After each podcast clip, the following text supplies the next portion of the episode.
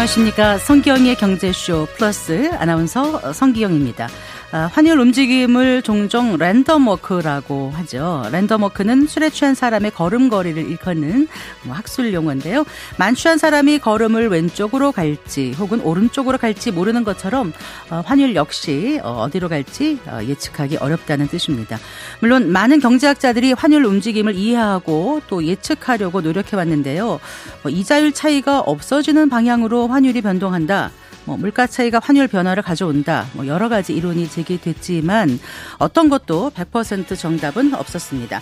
그만큼 환율에 미치는 돌발 변수가 다양하다는 뜻일 텐데요. 오늘 성기영의 경제쇼 플러스에서는 환율 그 알쏭달쏭한 세계를 좀 들여다 보겠습니다. 이 시간 유튜브로도 함께합니다. 네, 이 자리에 두 분 모셨습니다. 숙명여대 경제학부 신세돈 명예교수, 박상현 하이투자증권 전문위원입니다. 안녕하십니까? 예, 반갑습니다. 네, 반갑습니다. 어려운 걸음 해주셔서 감사합니다. 자, 일단 그 환율은 술 취한 사람의 걸음걸이 같다라는 표현. 네, 어떻게 생각하시는지요? 어. 예, 동의합니다. 아. 예, 동의하고요. 네. 최근에 뭐 워낙 그 환율의 변동 자체가 워낙 또 심한 어떤 시대 뭐 이러한 쪽에 사실은 저희가 직면을 하고 있는 것 같아서 정말 환율 전망 뭐 예측 이것이 정말 어려워지는 시기인 것 같습니다. 네. 아, 현장에 계시면서도 어렵다고 느끼시나 보죠? 예, 뭐 갈수록 뭐 이전보다도 음. 더 예측하기가 사실은 어렵고요. 네. 또 이제 우리가 변동성이라고 얘기죠. 하루 동안 이제 움직이는 어떤 환율의 진폭이랄까요? 뭐 이러한 것들이 이전보다는 다르게 더 좀 커진 상황들입니다. 그 업계에 입문하신 지는 몇 년 되신 거죠? 지금 한 33년 정도. 네, 처음에 들어오셨을 때하고 지금하고 그 환경이 너무 많이 변해서 네. 변수가 무척 많이 생겼을 거라고 생각이 들어요. 예, 특히 이제 국내 금융시장 같은 경우는 뭐 제가 처음 이제 입사를 했을 때는 뭐 이렇게 개방이 된 사항들은 아니었고요. 또 환율 제도 자체도 지금처럼 이제 자기 변동 환율제가 아니었기 때문에 네. 뭐 환율의 변동이라는 것 자체가 뭐 어떻게 보면 정부 컨트롤 하에도 있고 해서 이제 크지 않았던 음. 사항들이고 지금이야 뭐 지금 시장이 개방이 되고 또 뭐 외국인 자금이라든지 이러한 것들이 유출이 워낙 지금 자유롭다 보니까 어, 환의 어떤 변동성 음. 뭐 이러한 것들도 상당히 커졌다라고 봐야 될 것 같습니다. 네. 신세동 교수님 그 술 취한 사람의 걸음걸이 같다 이런 내용 그, 그 강의 때 말씀하신 적 있으신가요? 어, 앞에 술 취한이라는 거를 빼야 된다. 아, 그래요? 어, 왜냐하면 음. 술 취할 때도 있지만 네. 멀쩡할 때도 있다. 아, 멀쩡할 이게, 때도 이게 어. 100%다 예측이 불가능한 그런 랜덤 워크가 아니고 네. 때로는 랜덤이고 때로는 아. 방향이 있고 네. 거기에다가 오늘 이야기를 하겠지만 환율을 결정하는 굉장히 중요한 변수 중의 하나가 정치적인 거다. 네. 네. 따라서 이 정치는 사실 예측하기가 어려운 면이 많잖아요. 네. 따라서 술 취한 사람의 걸음걸이 같다는 표현은 부분적으로는 그런 경우가 있다. 그러나 네. 기남목에서 보면 이 분명히 방향이 있다. 그런 면에서 저는 술 취한 사람의 걸음걸이가 적절하지 않은 못한 부분도 있다. 아이고, 음, 네, 네 그 렇게, 알겠습니다. 네. 네. 그런데 어떻게 환율 공부를 시작하셨는지 음, 궁금해요. 그 저는 제가 74년도에 미국에 공부하러 음, 갔었는데 그때 제 목표가 뭐였냐면 왜 대한민국은 항상 무역 수지가 적장가 네. 왜 일본은 항상 흑자인가? 네. 그래서 저는 미국 가서 국제 경제학을 공부하면서 이제 어떻게 하면 대한민국을 흑자로 하는가에 저는 방점을 뒀고 그 중에서 이제 핵심 변수가 그때는 환율 제도가요. 일종의 고정 환율 제도였었어요. 네. 음, 고정 환율 제도인데 이게 가끔씩 점프를 했죠. 그래서 저는 그 아까 그 왜 이 어려운 한율을 공부했는가라는 질문에 대해서는 저는 시작할 때 대한민국을 흑자로 만드는 게 제 학문적인 소명이었기 때문에 했고요. 86년에 제가 한국에 온 지 4년 차에 드디어 대한민국이 흑자를 기록했어요. 그래서 아, 이제 사명을 달성했다. 그렇군요.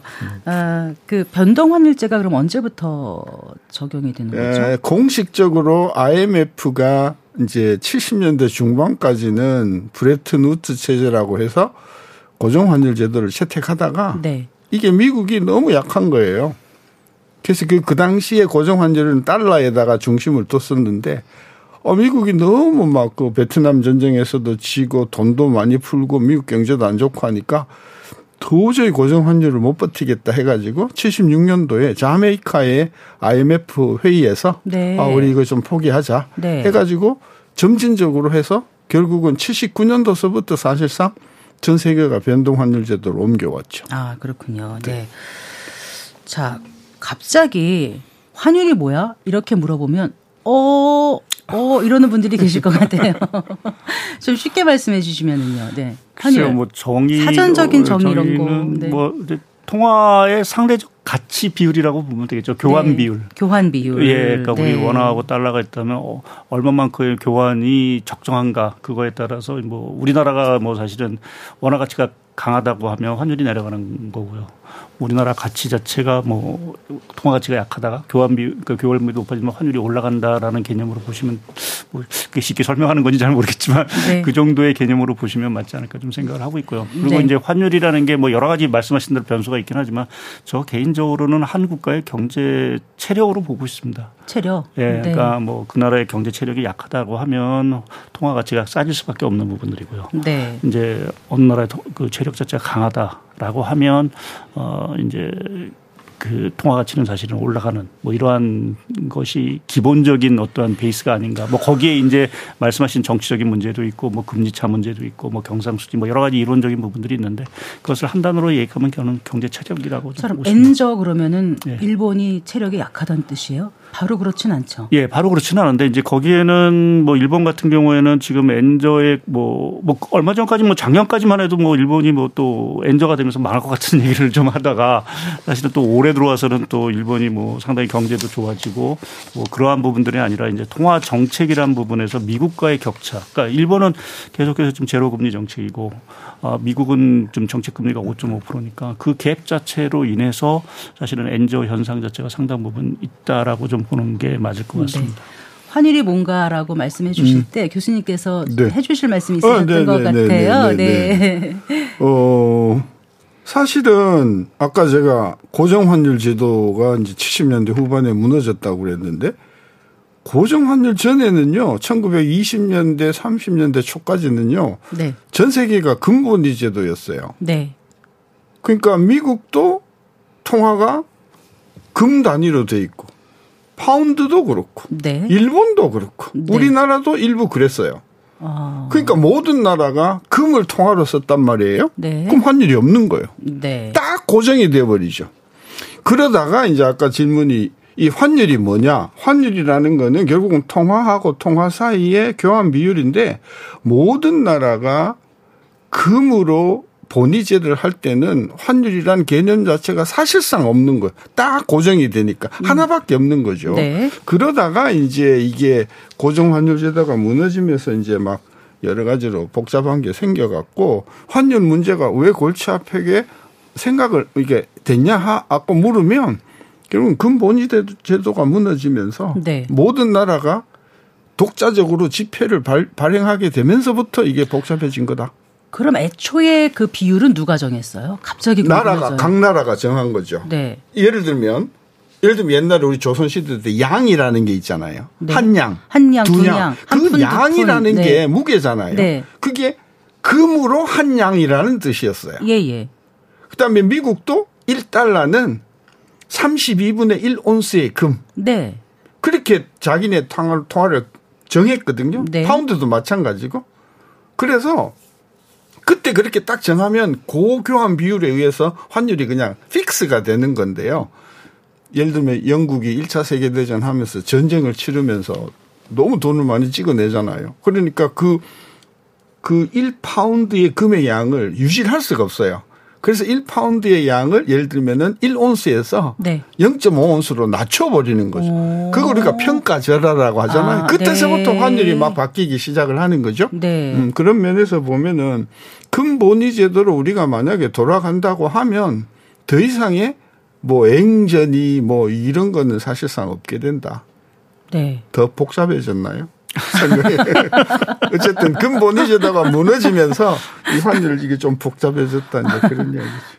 뭐 하실 말씀 있으신가요? 아, 예, 뭐 네. 말씀 저도 뭐 좀 강의를 듣는 기분인데요. 네, 네, 그래요. 예, 뭐좀 말씀을 더 붙이면 이제 제가 아까 그 체력이란 말씀을 드리니까 그러니까 과거에 말씀하신 교수님 말씀하신 대로 이제 금에 딱 묶여 있으니까 금 양만큼 이제 달러를 뭐 발행하고 우리 원화를 뭐 예를 들어서 발행했었던 부분들이었는데 이게 금 양보다 사실은 화폐를 더 찍어내는 그런 뭐 전쟁 때문에 뭐 국채를 더 발행하면서 찍어내면서 이게 유지 자체가 안 되다 보니까 네. 어 이제 그 통화 가치 자체가 조금 더 절하가 되고 그러니까 약세가 된다는 얘기죠. 그렇게 되고 하는 것들이 환율의 사실은 변동을 사실은 유발시키는 그런 원인으로 됐다라고 봐야죠. 근데 뭐 전반적인 얘기는 뭐 교수님 말씀하시는 것들이 잘못다고 봐야겠죠. 네. 예. 두분 말씀 들어보니까 어, 환율이 어떤 건지 좀 확 와닿았거든요. 네. 그런데 환율을 지금 모르고는 살 수 없는 세상이 된 것 같아요. 네. 환율을 왜 알아야 될지 음. 그 중요성을 좀 말씀을 해 주신다면은요.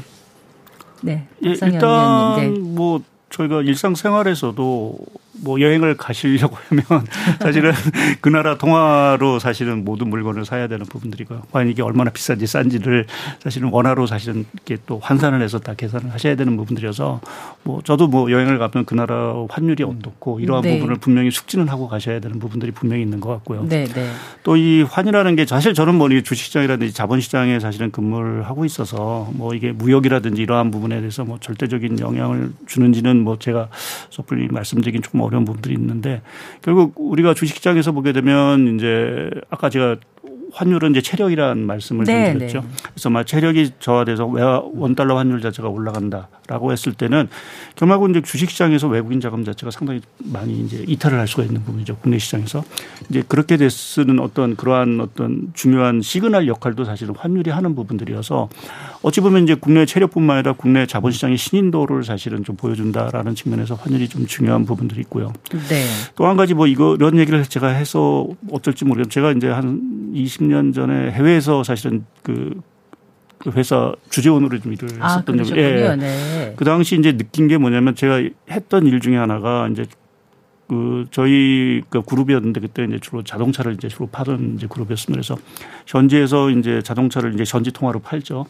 그거를 팔았을 때 이제 워낙 이제 환율의 변동이 크다 보니까 이거를 본국에 언제 송금을 해야 될지를 결정을 해야 되는 부분들이 있는 거죠. 네. 그러니까 그것이 자칫 환율이 너무 이제 올라가거나 이렇게 했을 때는 이게 파는 것 자체가 이 파는 금액 자체가 이제 가치가 워낙 떨어지니까 달러로 계산을 했을 때 금액이 확 줄어드는 이러한 네. 또 부작용들이 있어서 그러한 것들을 음. 결정할 때 환율의 어떤 흐름 뭐 이런 네. 것들이 상당히 중요할 수밖에 없으니까 네. 기업 입장에서 보면 투자할 때 또는 우리가 뭐 음. 가격을 결정할 때 또 해외에서 물건을 팔아서 국내로 들어올 때 이러한 모든 것에 있어서 어 중요한 것이 사실은 환율이기 때문에 뭐 우리가 일상생활뿐만 아니라 모든 경제 금융 활동에 있어서 환율이 좀 중요한 역할을 할 수밖에 없다라고 봐야 될것 네. 같습니다. 네. 그, 예, 그 뭐 여행만 그런 게 아니고 지금 뭐 유학 보내는 집안들 많잖아요. 유학 보내는데 우리는 달러를 보내야 되잖아요. 네, 네. 그 환율이 올라가면 뭐 바로 타격을 입는 게 있고 또 하나는 우리가 지금 원자재를 수입을 되게 많이 해요. 원유도 그렇고 밀도 그렇고. 근데 그게 처음부터 달러로 표시돼 갖고 들어오거든요. 그러니까 환율이 올라가면은 네. 기관류 값이 비싸지고 네. 밀가루 값이 비싸지는 거예요. 네. 그래서 대한민국은 환율 없이는 몰라. 북한이면 몰라도 어, 환율 없이는 살 수가 없다는 게 하나가 있고요. 네. 그 다음에 우리는 조금 이따 이야기를 하겠지만 아까 이제 자동차 이야기를 하셨는데 지금 조금 이따 이제 앵화가 지금 엄청 앵전데요. 네. 작년에 110행, 1달러당 110행 하던 게 지금 150행이 무너졌거든요. 그렇더라고요. 그럼 뭔 이야기냐? 일본 자동차 가격이 국제적으로 약 30% 싸진다는 거예요. 네. 그럼 뭐 일본 자동차가 30% 싸지면 우리나라 사람들이 비싼 소나타를 사겠냐, 싼 도요타를 사겠냐 이렇게 사겠냐. 되는 거거든요. 네. 따라서 앞으로 일본 행저가 한국의 자동차, 철강, 즉 대한민국의 주력 수출에 굉장히 큰 영향을 준다. 전 그런 면에서 유학 비용이나 여행 비용이나 밀가루 값의 등락이 문제가 아니고 한국의 산업, 특히 한국의 수출이 자체적으로 상당히 타격을 받을 수 있는 거다. 그래서 네. 우리 국민들이 이 문제를 일본 가서 쉽게 뭐 어? 스시 먹는다고 좋아할 게 아니고 이게 지금 우리가 심각하게 걱정해야 될 문제다. 저는 그렇게 보는 거죠. 싸게 좀 아울렛 가서 뭐 사온다. 지금 그런 문제가 아니다. 이런 말씀이시잖아요. 네, 네, 네. 자, 그 얘기 조금 더 뒤에 해보고요. 일단 어떨 때 원달러 환율이 오르고 어떨 때 떨어집니까? 이렇게 물어보시는 분들이 계시거든요. 네. 네. 그걸 좀그 교과서적으로 설명을 해주셔야겠네요. 어, 떻게 해야 되나? 어, 아까 우리 이제 박사님이 어, 체력이라고 그랬는데 네. 어, 한국 경제가 체력이 약하다고 사람이 느끼면 네. 아 한국은 미래가 없어. 응? 믿을 게 못 돼? 그럼 달러를 사고 원화를 던지겠죠. 네. 그런 면에서 어떤 경우에 달러가 환율이 올라가냐, 원화가 약세가 되냐, 네. 한국 경제가 위태로울 때죠. 네. 대표적으로 과거에는 북한이 쳐들어올 염려가 있다 그러면 어. 환이 굉장히 약세가 됐었어요. 네. 그 다음에 한국의 대기업이 부도가 났다. 네. 그런 것도 그런 적이 있잖아요. IMF 네. 때. 따라서 한국 경제가 뭔가 좀 부족하다, 뭔가 좀 응? 불안하다 그러면 환율이 약세가 된다. 네. 대표적인 게 이제 아까 지정학적인 북한 문제, 그 다음에 한국의 수출이 부진하다는 문제, 네. 그 다음에 정치적으로 맨날 여야가 붙들고 앉아갖고 맨날 싸움질만 한다든지 네. 이런 그 정치, 사회, 경제적인 환경들이 달러를 우리 원화를 달러에 대해서 약하게 만드는 원인이다. 음. 자, 그러면 원 달러 환율이 높은 게 좋은가? 음. 어느 정도 수준이 좋은가? 음. 이런 질문도 가능하지 않을까요? 뭐 그건 좀 어려운 질문인데 아, 예, 왜냐하면 원달러 환율이 높으면 좋은 사람이 있고 그렇죠. 나쁜 사람이 있어요. 누가 네. 좋으냐고요. 아까 현대자동차 경우에 자동차를 예를 들면 만 불에 수출한단 말이에요. 근데 아, 환율이 천 원이었어요. 네. 그럼 천만 원이잖아요. 네. 환율 이천 원이 됐어요. 네. 그럼 이천만 원이 되는 거죠. 그러니까 똑같은 한 대를 만 불에 팔아도 네. 환율이 올라가면 네. 수출 기업들은 손에 엄청난 그 돈을 지게 되니까 그건 좋은 거고. 네. 반면에 유학을 보내는 사람 입장에서는 두 배로 두 보내야 되잖아요. 거죠, 학비가. 예, 그렇죠. 그다음에 우리가 휘발유를 사들이는데 뭐 환율이 두 배가 되면 리터당 가격이 두 배가 되잖아요. 따라서 올라가는 게 좋으냐 낮아지는 게 좋으냐는 것은 누구냐에 따라서 달라지는 것이다. 그러면 이제 환율이 어느 수준이 되어야 음. 견딜 만한가 양쪽이 네. 이제 그 문제가 이제 우리가 어, 저 정치적으로 정책적으로 판단해야 할 문제라고 보는 거죠. 좀 어렵네요. 네. 예, 뭐 저도 뭐 동의 뭐 교수님 말씀하고 좀 뭐 맥을 같이 하는데요. 이게 사실은 이게 우리나라 통화만 사실은 갖고 얘기하기가 사실 좀 어려운 부분들이 있고요. 그러니까 언제든지 다른 나라 통화하고 사실은 비교를 좀 해볼 수밖에 없는 부분들인 것 같습니다. 그러니까 뭐 환율이 사실은 올라오고 내려가는 부분에 있어서도 뭐 네. 국내 어떤 무역 수지라든지 뭐 이러한 것들이 악화됐을 땐 당연히 원 달러든지 올라가는 부분들이 있지만 또 한편에서 보게 되면 뭐 엔화 가치라든지 또 위안화 가치 우리 주변의 통화 가치 자체가 같이 약세이면 우리도 사실은 따라가는 왜냐하면 그 지역의 전반적인 체력 자체가 약화되는 부분들이어서 네. 어, 덩달아서 우리도 사실 또 우리나라 대중 수출도 많이 하다 보니까 결국 일본 중국 경제가 안 좋으면 우리도 따라서 안 좋기 때문에 위안화 가치도 떨어지고 우리나라 떨어지는 이러한 개념으로 사실은 통화 가치 부분 또 최근에는 이제 그 통화 정책의 차이도 사실은 큰 환율의 결정 요인으로 좀 보고 있고요. 그래서 좀 말씀하신 제가 이렇게 좀 얘기를 드린 거는 이 적정 환율이라는 거 구하기가 상당히 조금 어려운 부분 들이고요. 또 제가 요새 느끼는 거는 과연 우리가 과거에는 뭐 우리가 700원대 환율, 뭐 800원대 환율도 있었고 1000원대 환율도 있었고 뭐 말씀하실 때 2000원대 환율도 있었는데 그러니까 느낌상으로는 우리가 이전에 뭐 1,100원, 뭐 얼마 전까 팬데믹 이전까지 한 1,100원 정도 환율을 했었는데 과연 그 수준이 적정하냐 아니면 지금 1,300원 수준이 적정한 거냐 네. 이거는 사실은 지금의 우리 경제가 처해 있는 상황에 따라서 또 달러의 흐름에 따라서 결정이 될 것 같고요. 그러한 측면에서 보면 사실은 저 개인적으로는 1,300원 환율 지금 레벨대가 어찌 보면 사실은 적정한 레벨대가 아닌가. 그러니까 우리가 새로운 어떤 환율 레벨대에 사실은 좀 진입을 하고 있다라고 좀 생각을 하고 있습니다. 그럼 역사적으로 저희가 기억 쉽게 기억하는 건 외환 위기 때 거의 뭐 2천 가까이 네. 갔다. 이거는 좀 기억들을 하실 음. 거예요. 음. 그거 말고 좀 굵직한 어떤 한국 경제사에 있어서 이벤트에 음. 따라서 음. 환율이 어떻게 됐었는지 조금 좀 돌이켜 볼 수 있으면 좋겠거든요. 네, 대략? 아까 97년도 말에 IMF 네. 터지면서 그 직전에 800원이었거든요. 아, 그랬나요? 네, 근데 네. 그게 2,200원까지 갔어요. 일시적으로는. 네. 음, 그때는 이제 나라가 위기 상태고 위기가 터져서 그런 것이고 그 전에 95년도에 아까 어 일본의 고베 내진이 있었을 때 그때 이제 일본 eng화가 120행에서 150행대로 올라왔는데 네. eng화는 막 약세가 됐죠. 왜? 일본에 뭐 수천 명이 사망하는 아, 사건이 그렇죠. 많아요. 네. 인프라가 그 당시에, 망가지고 네. 그 당시에 네. 김영삼 정부는 환율을 800원에서 700원대로 내렸어요. 어, 어, 그게 무슨 의미죠? 그러니까 아까 우리 우리 박사님이 네. 우리나라 환율은 주변 환율하고 같이 움직여 가는 경향이 있다. 네, 네. 근데 일본은 막 약세가 되는데 우리는 강세로 만들었단 말이에요. 네. 어, 왜 그랬냐? 그건 뭐 따져보려는데 그 당시가 95년도가 대한민국이 사상 최초로 1인당 만 불을 돌파하는 해예요. 네. 그래서 저는 추측하기를 1인당 만 불을 만들려고 네. 의도적으로 환율을 끌어내렸다고 생각을 하는데 아. 그때 그렇게 내려놓으니까 네. 바로 1년 뒤에 네. 96년도에 대한민국 역사상 최대의 무역 적자가 210억 달러가 발생하면서 네. IMF 들어갔거든요. 아. 그래서 이게 환율을 제대로 관리하지 못하면 이게 나라가 엄청나게 어려워지는 부분이 있다. 특히 무역 적자가 굉장히 커질 수 있다. 네. 이제 그런 부분에 있어서 지금 일어나고 있는 우리 원화 어, 저 앵화강 약세 엔저.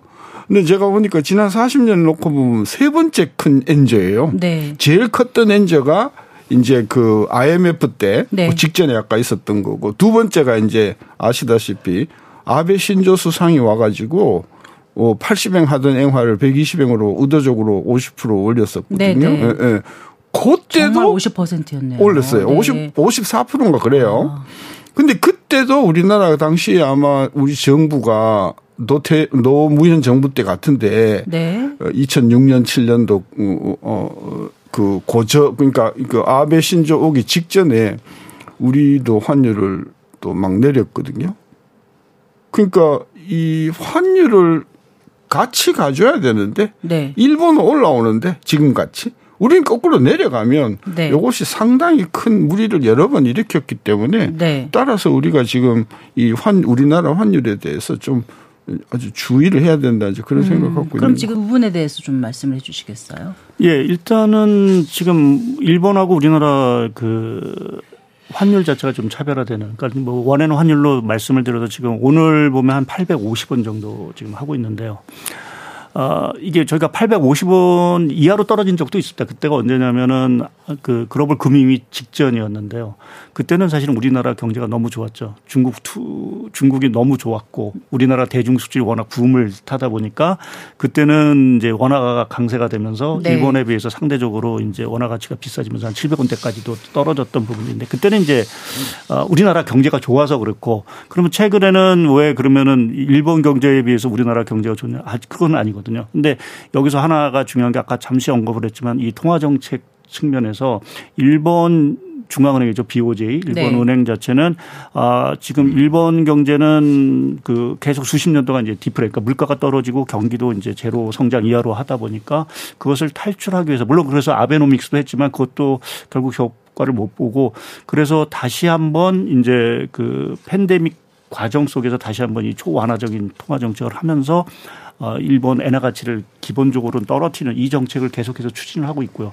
이제 그 과정 속에서 일본의 이제 아무래도 이제 제로 금리고 미국은 5%대 금리니까 사실은 이제 투자하는 사람 입장에서는 5%대의 금리를 이 어떤 돈을 빌리기보다는 0%대의 돈을 빌려다가 5% 주는 데서 0%에 빌려다가 딴 데 투자하면 수익이 훨씬 날, 많이 날 테니까요. 네, 네. 그러한 식으로 돈도 많이 빌고 그 돈 자체가 해외로 많이 빠져나가다 보니까 아, 일본 통화 가치 자체는 당연히 이제 약세가 될 수밖에 없고요. 또 그 과정 속에서 일본 정부도 사실은 일본 경제를 부흥시키기 위해서 어느 정도는 엔화 가치가 약세되는 거를 용인하는 용인한 거죠. 예, 용인하는 부분 자체가 일본의 지금 엔화 가치가 150엔까지 간 부분들이고요.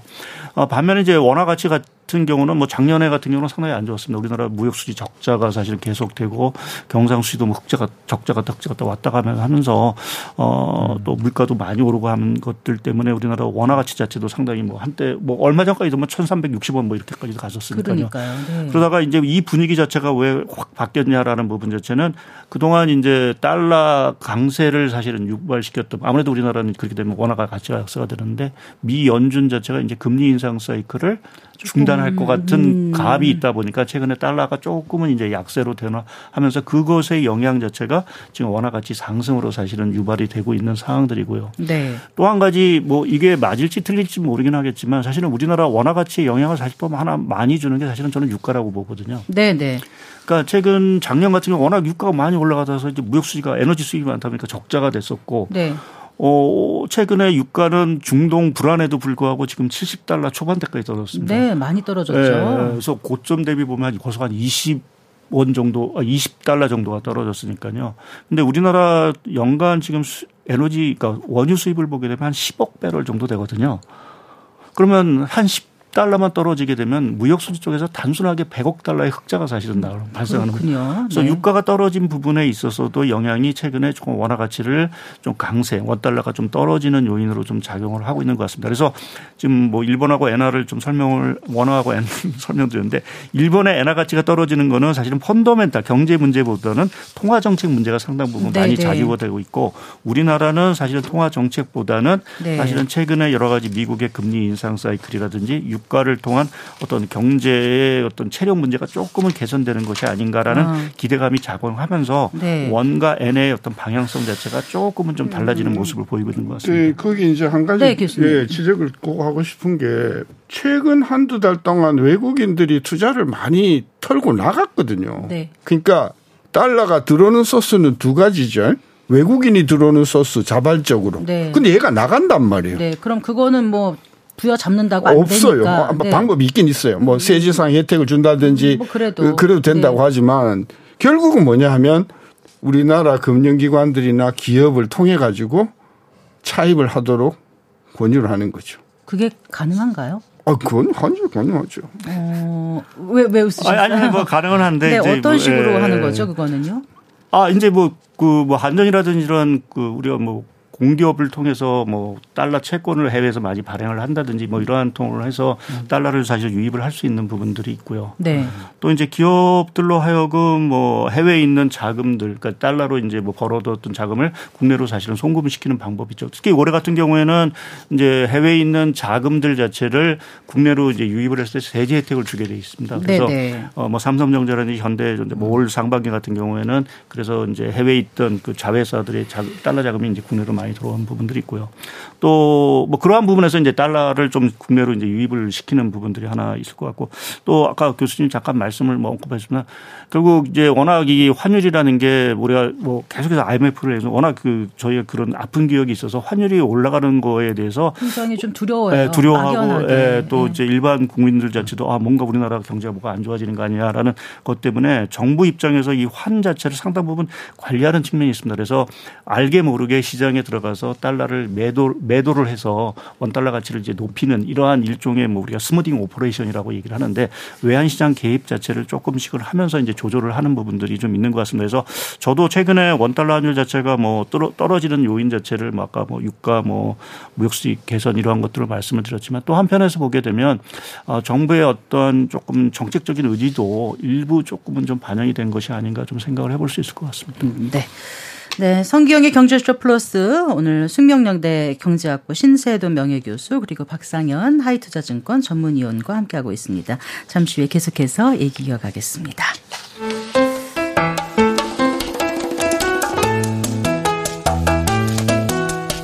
대한민국 최고의 경제 전문가만 모십니다. 어렵고 지루한 경제 프로그램은 거부합니다. 유익하고 재미있는 경제쇼.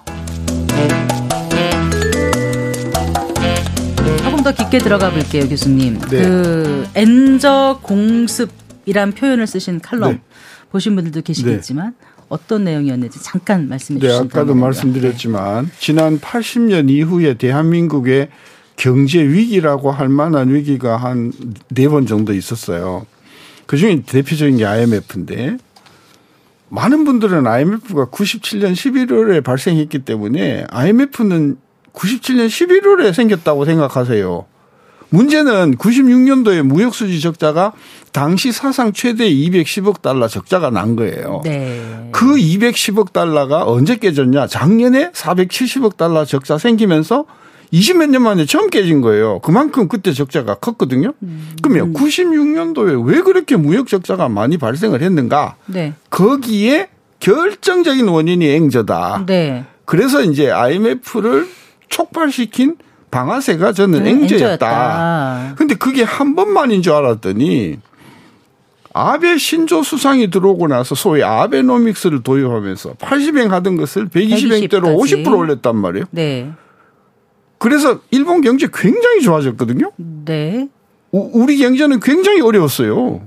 근데 많은 분들이 2013년, 14년, 15년, 16년 요 4년 동안 즉 박근혜 정부 4년 동안 대한민국 경제가 어마어마하게 안 좋았다는 거를 아는 사람이 없어요.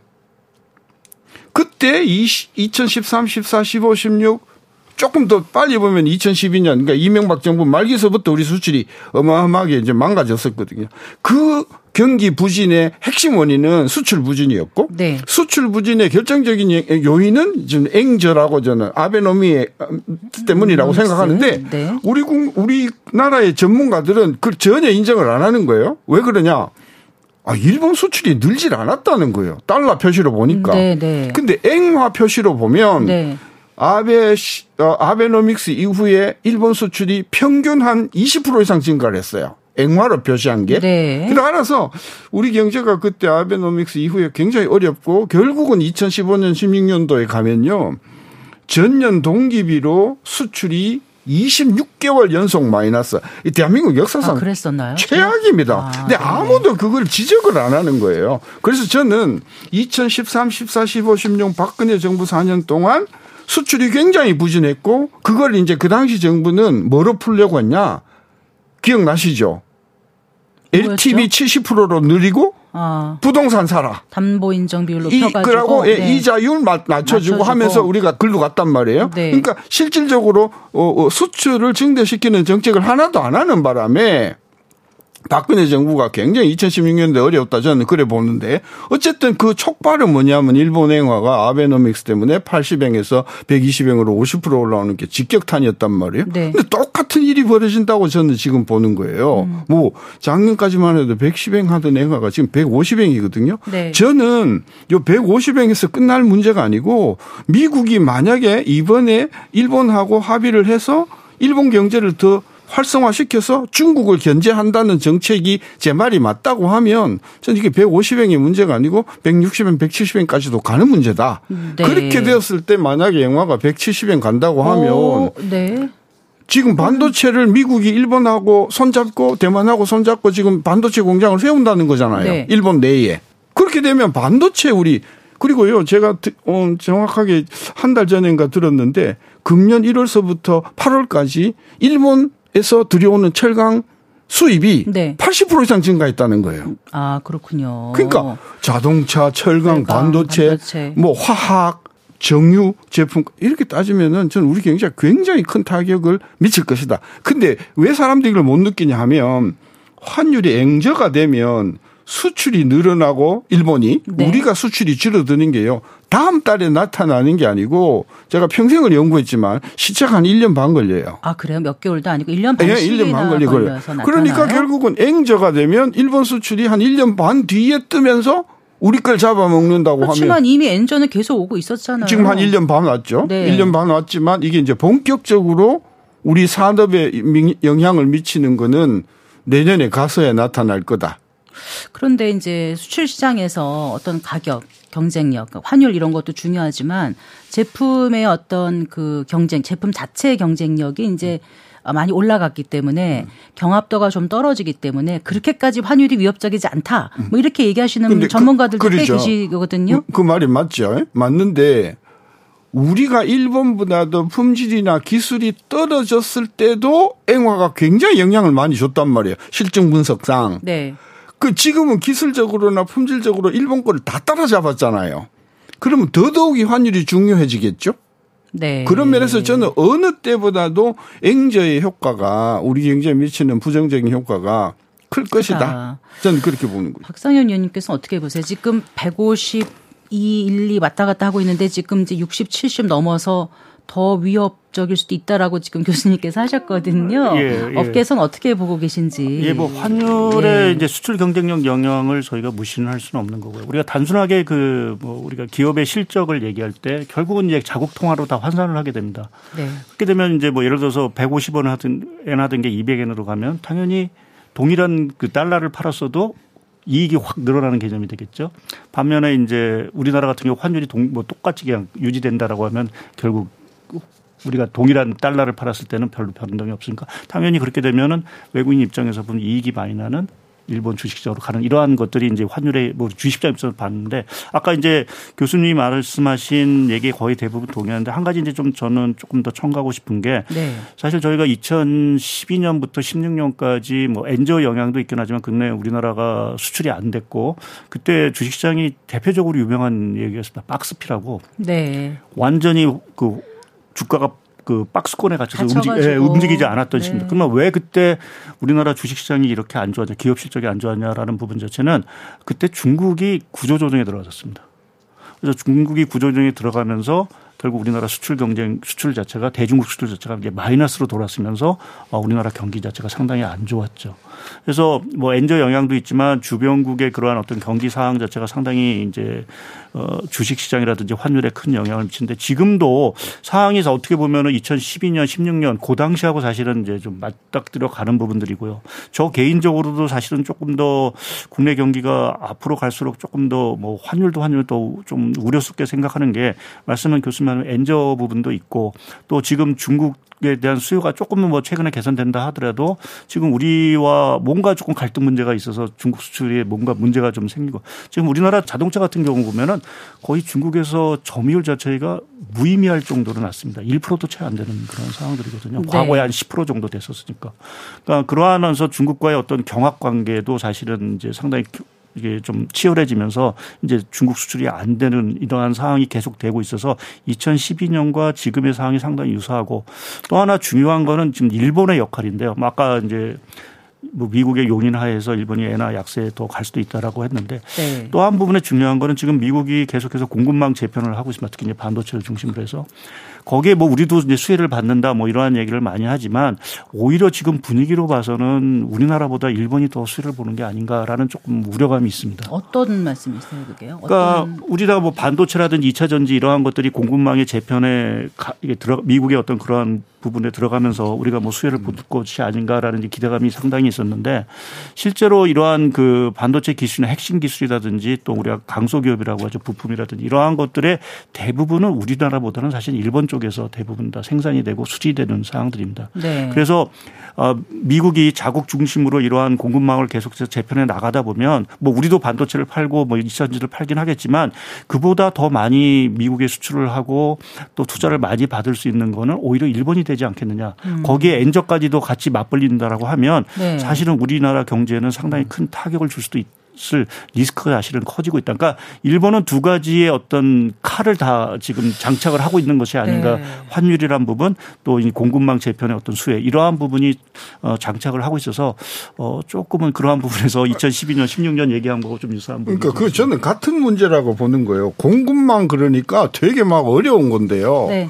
쉽게 이야기하면요. 중국서 수, 수입하던 것을 일본서 음. 수입하겠다. 네, 네. 미국이. 네. 따라서 일본이 중국서 수입하던 것을 일본으로부터 수입하도록 하려면은 일본에 공장이 있어야 될 것 아닙니까? 네. 그거를 지금 미국이 도와주겠다는 거거든요. 네. 그렇게 하려니까 공장만 세워되는 게 아니고 앵화도 약세가 되는 게 네. 유리하겠구나. 그러니까. 쉽게 이야기하면 일본을 키워서 중국을 죽이자라고 네. 하는 전략이 트럼프 이후에 미국의 기본적인 전략이다. 네. 자 그렇게 되었을 때 한국이 그러면 득실을 따져보면 이게 득이 되겠는가 실이 되겠는가 반도체만 이야기해봐서 반도체만 해도 일본이 95년도에 반도체를 포기했던 이유가 우리 일본이 우리보다 기술력이 못해서 포기한 게 아니고 그때 앵화가요. 네. 79엔까지 갔거든요. 네. 그게 이제 아까 이야기한 그 뭡니까 고베 대지진 직전에 네. 이렇게 되니까 도저히 환율을 맞출 수가 없어서 일본이 국내 생산을 포기하고 나갔던 거거든요. 네. 그때 환율이 79엔이었어요. 지금 150엔이잖아요. 음. 그러면 일본의 뭐 반도체 생산 기술이나 자금이나 뭐 인력이나를 감안해 보면 저는 일본이면 3년 내지 4년이면 네. 한국을 따라잡을 수 있는 반도체 생산 기지가 된다. 그것에 결정적인 역할을 해주는 게 일본 앵하다. 자, 이렇게 봤을 때 4년, 5년 뒤에 우리 한국 경제가 그럼 일본하고 붙어가지고 먹고 사, 사 어? 예, 살만한 그런 거리가 있냐. 네. 그런 부분에 있어서 지금 우리가 이걸 걱정하자. 이제 그래서 제가 이걸 엔저 공습이라고 했던 거죠. 네. 그런데 엔저로 인해서 일본이 갖게 되는 부정적인 효과 이런 건 전혀 없나요? 일단은 뭐 일본 물가가 긍정- 조금 더 올라가겠죠. 네. 수입을 많이 하니까. 네. 아 그건 자기들 박수 치는 일이죠. 안 그래도 우리 디플레 때문에 오래되니까 고생 때문에 벗어나기 오케이, 위해서 그렇죠. 네, 어, 그다음에. 앵저가 되니까 아, 나가서 한국 여행도 제대로 못 가겠다. 네, 왜 그러니까 비싸니까. 구매력이 떨어질 어, 거니까요. 그럼 경기가 좋아갖고 봉급을 많이 받고 경기가 살아나면 그 문제도 해결이 되는 거 아니겠어요? 어, 네. 그래서 앵저가 되었을 때는 득이 실보다 훨씬 많다. 득이 실보다 훨씬 많다. 훨씬 많다. 네. 예, 따라서 사실은 그것 때문에 모든 나라들이 저그 나라 통화를 의도적으로 절하를 하려고 했었거든요. 네. 그러니까 미국이 노발대발 해가지고 환율 조작하지 마. 네. 그 여기에 환율 조작하지 마의 조작은요 내리는 게 아니고 예? 예. 올리는 걸 하지 마라는 거예요. 네. 그런 면에서 보면은 지금 그거를 미국이 일본에 대해서는 용납을 해주겠다. 저는 그런 그 무기는 있었다고 보는 거죠. 근데 네. 예, 뭐. 득도 뭐 말씀하신 뭐 득이 실보다 많은 부분은 있긴 하지만 또 한편에서 실도 사실은 저희가 뭐 하나 좀 지적을 그래도 하고 넘어가야 될 것 같고요. 그러니까 작년 같은 경우 이제 N이 150엔 가면서 사실 일본 경제의 위기를 얘기했었습니다. 그래서 또 150엔대에서 실제 일본 정부가 시- 엄청난 그 외환시장 개입을 통해서 일본 엔화 가치를 절상을 시켰고요. 그럼 왜 그때 일본의 위기론이 사실은 부각이 됐느냐라고 보면 아 결국 재정 수지 그러니까 재정 정부 부채 문제였죠. 네. 일본은 막대한 지금 정부 부채를 사실은 지금 안고 있는 건 누구나 네. 다 아는 부분들이고요. GDP 규모의 200%가 200, 예, 200% 훨씬 그렇죠. 넘는 예, 네. 그러한 상황들이고 뭐 지금도 더 늘어나고 있는 그런 상황들이니까요. 그러니까 엔화가 계속해서 약세가 되면 결국 이제 갚아야 될 빚에 대한 규모 자체가 결국 더 커지는 부분. 네. 이제 그러한 것에 대한 우려가 사실은 이제 지난해 뭐 엔화가 150엔 갔을 때 얘기가 됐었고요. 뭐 지금은 일본 경제가 나와서 뭐 낙 뭐 경제가 좀 좋아지고 아직도 이제 정책 금리가 제로이기 때문에 뭐 아직 그러한 리스크가 얘기되고 있기는 하지- 않지만 네. 이제 어느 순간에 이제 정부 부채도 사실은 계속해서 늘어나고 환율이 뭐 무한정부 계속 올라간다라고 하면 정부 부채 부담은 계속 커지 상한에 대한 부담은 커질 수 있고요. 거기에 더불어서 이제 어- 언젠가는 일본은행이 이제 뭐 제로금리 정책을 포기하고 금리를 올려야 되겠죠. 이제 그렇게 됐을 때 이제 순식간에 만약 그 엔화가 뭐 강세로 된다든지 이렇게 네. 됐을 때는 또 한편에서 보면은 워낙 그 엔화 약세에 이제 투기적으로 투자했던 자금들 자체가 이제 확 빠져나면서 네. 엔화의 어떤 절상폭이라든지 이런 것들이 급격히 이제 절상 예, 출렁거릴 출렁거릴 수 있다라는 있겠네요. 것이 네. 또 이제 일본 정부로는 또 한편에서 보게 되면 또 도구로 작용- 작용할 수도 있는 그런 좀 잠재적인 위험은 사실은 있다라는 부분은 좀 저희가 한번 짚고 넘어가야 되는 네, 이 부분. 교수님 하실 말씀 있으신 것 같아서요. 반론인 게요. 네. 반론인 게 미국의 그, 아, 저, 중, 일본의 국채가 이제 GDP 비율로 뭐 어떻게 보냐에 따라서 다르긴 한데 한 200% 정도 GDP 돼요. 근데 그 채권자가 누구냐는 거예요. 채권자가 다 일본 은행이고 일본 기업이에요. 네. 따라서 일본의 국가 부채는 전부 앵화 표시고 네. 그리고 채권자도 앵화 표시예요. 네. 환율하고 무관하다. 첫째고요. 둘째, 아. 일본계 은행들이 전 세계 자본 시장에서 미국 다음으로 많은 달러 표시 자산을 가지고 있어요. 중국보다 더 많습니다. 네.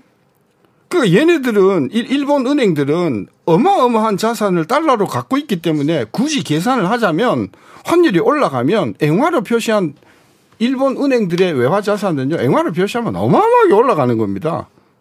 그런가요? 우리하고는 아, 예, 달라요. 뭐 그런, 그런, 예, 그런 측면에 뭐 외화 자산이 많고 하는 것들은 어, 상실 늘 얘기되는 부분들이고요. 근데 다만 이제 최근에 뭐 제가 또 거기에 반론을 제시한다고 하면 사실은 최근에 이제 미국의 국가 신용 등급 자체도 상당히 떨어지는 뭐 최근에 좀 하향 조정. 부정적으로, 예, 네.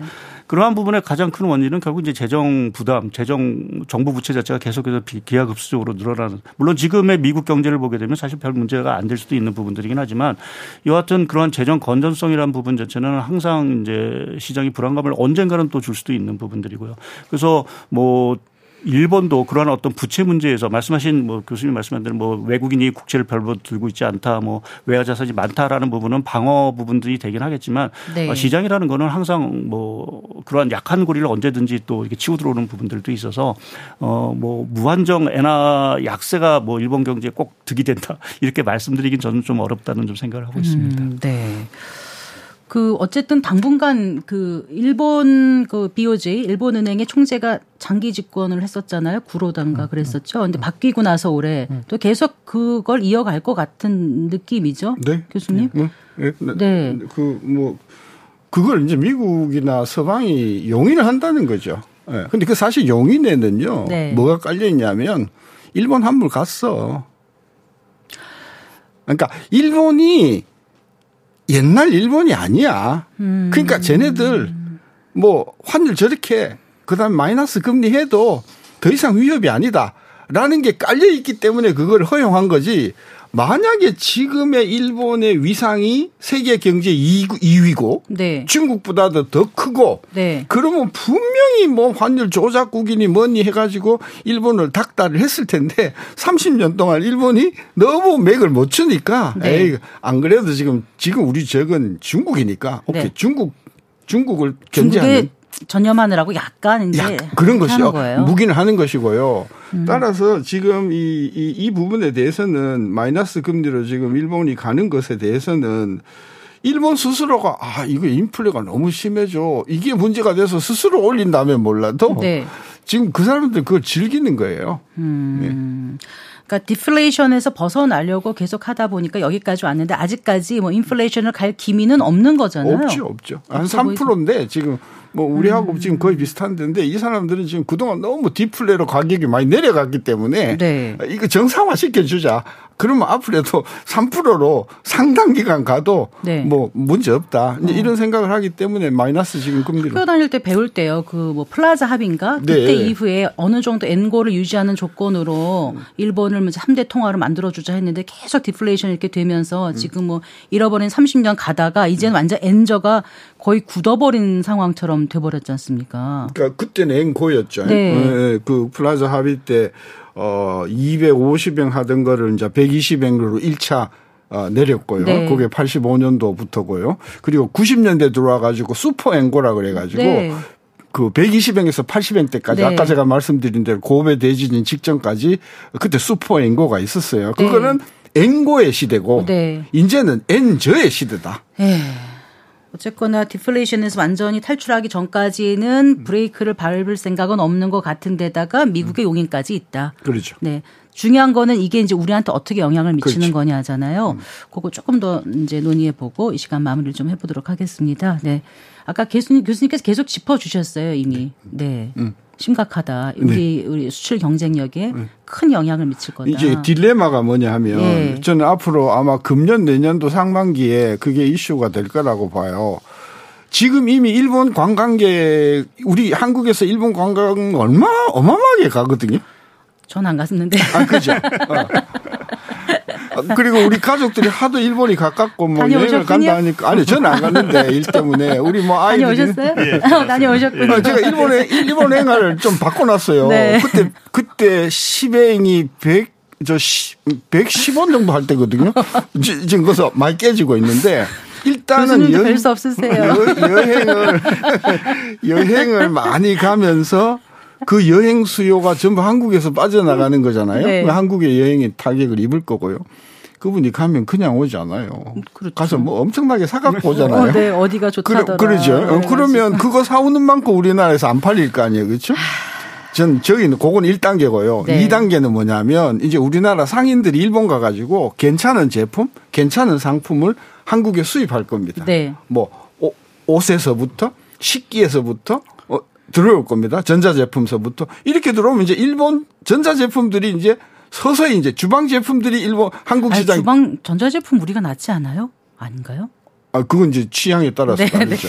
그 다음에 이제 조금 있으면 이제 일본 자동차가 들어오고요. 저는 그래서 네. 앞으로 뭐, 뭐, 앞으로 사실 우리나라의 일본 제품이 굉장히 범람할 거다. 네. 그리고 우리만 해도 항일 의식이 좀 있잖아요. 네. 아, 일본 물건 쓰면 괜히 좀 미안하고 그러잖아요.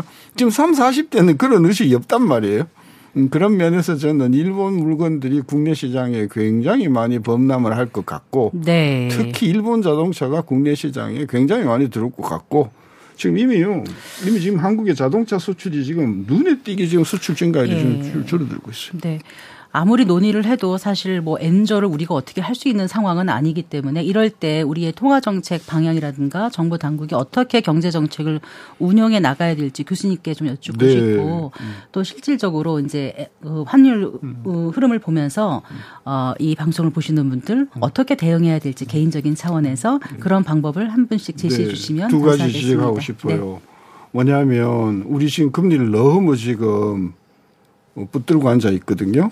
네, 그, 저는 그 그거를 우리가 좀 현실화 시켜주는 게 필요하고 그 다음에 환율을 올라가는 것을 너무 겁을 내 가지고 그걸 그걸 막기 위해서 어 외자를 이렇게 자꾸 빌려오고 인위적으로 하는 거는 기남목에서 보면은 저는 좀 무리다. 따라서 일본 행화가 움직이는 데 따라서 우리도 어느 정도 같이 조금 움직여 줄 수 있던 그런 네. 그 밸런스를 맞춰 주는 게 어, 저는 굉장히 중요한 정책이 이겠구나 그런 생각을 하는 거죠. 음, 네, 수출 경쟁력을 높여야 된다. 뭐 우리 경제 구조를 고도화해야 된다. 뭐 이런 것 아, 그건 당연한... 너무 그건 너무 맹자 말씀이셔.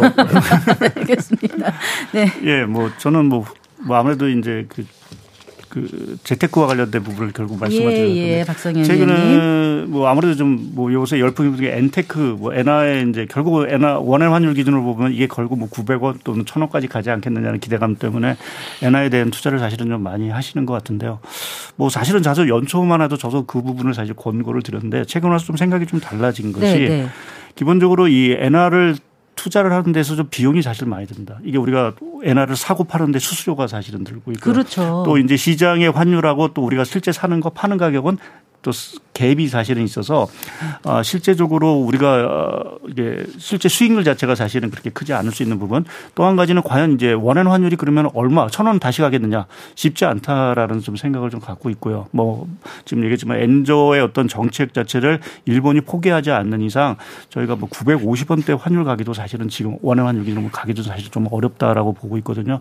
근데 그런 측면에서 보면 어 최근에 금리가 뭐 조금 뭐 시중 금리가 조금 문제는 뭐 4%대, 5%대 사실 예금 금리도 사실은 있는 상황들이어서 오히려 엔화에 대해서 이렇게 적극적으로 투자를 하는 것보다는 오히려 그런 안정적인 상품에 4% 5%짜리 금리 가는 게 오히려 한 1년 보게 되면 더 수익이 날 수 있다라는 점 저는 생각을 좀 하고 있고요. 네. 만약 정말 엔화에 대해서 장기적으로 관심이 계시다라고 하면 사실은 지금 엔화와 관련된 ETF 상품이 사실 많거든요. 네, 네. 오히려 그러한 쪽으로 사실은 투자를 하시는 게 옳지 맞는 방향이 아닌가 좀 생각을 하고 있습니다. 많지 않나요? 아, ETF는 그렇게 수수료 많지 아, 않습니다. 예, 예. 네, 알겠습니다. 예, 오늘 그 떨어지는 엔화, 오르는 원화, 한국 경제 버틸 수 있을까라는 주제로 어, 얘기를 나눠봤습니다. 네, 박상현 하이투자증권 전문위원 그리고 숙명여대 경제학부 신세돈 명예교수 어, 두 분과 함께했습니다. 감사합니다. 네, 감사합니다. 수고하셨습니다. 네, 성기영의 경제쇼 플러스 오늘 순서 여기까지입니다. 저는 성기영이었습니다. 여러분 고맙습니다.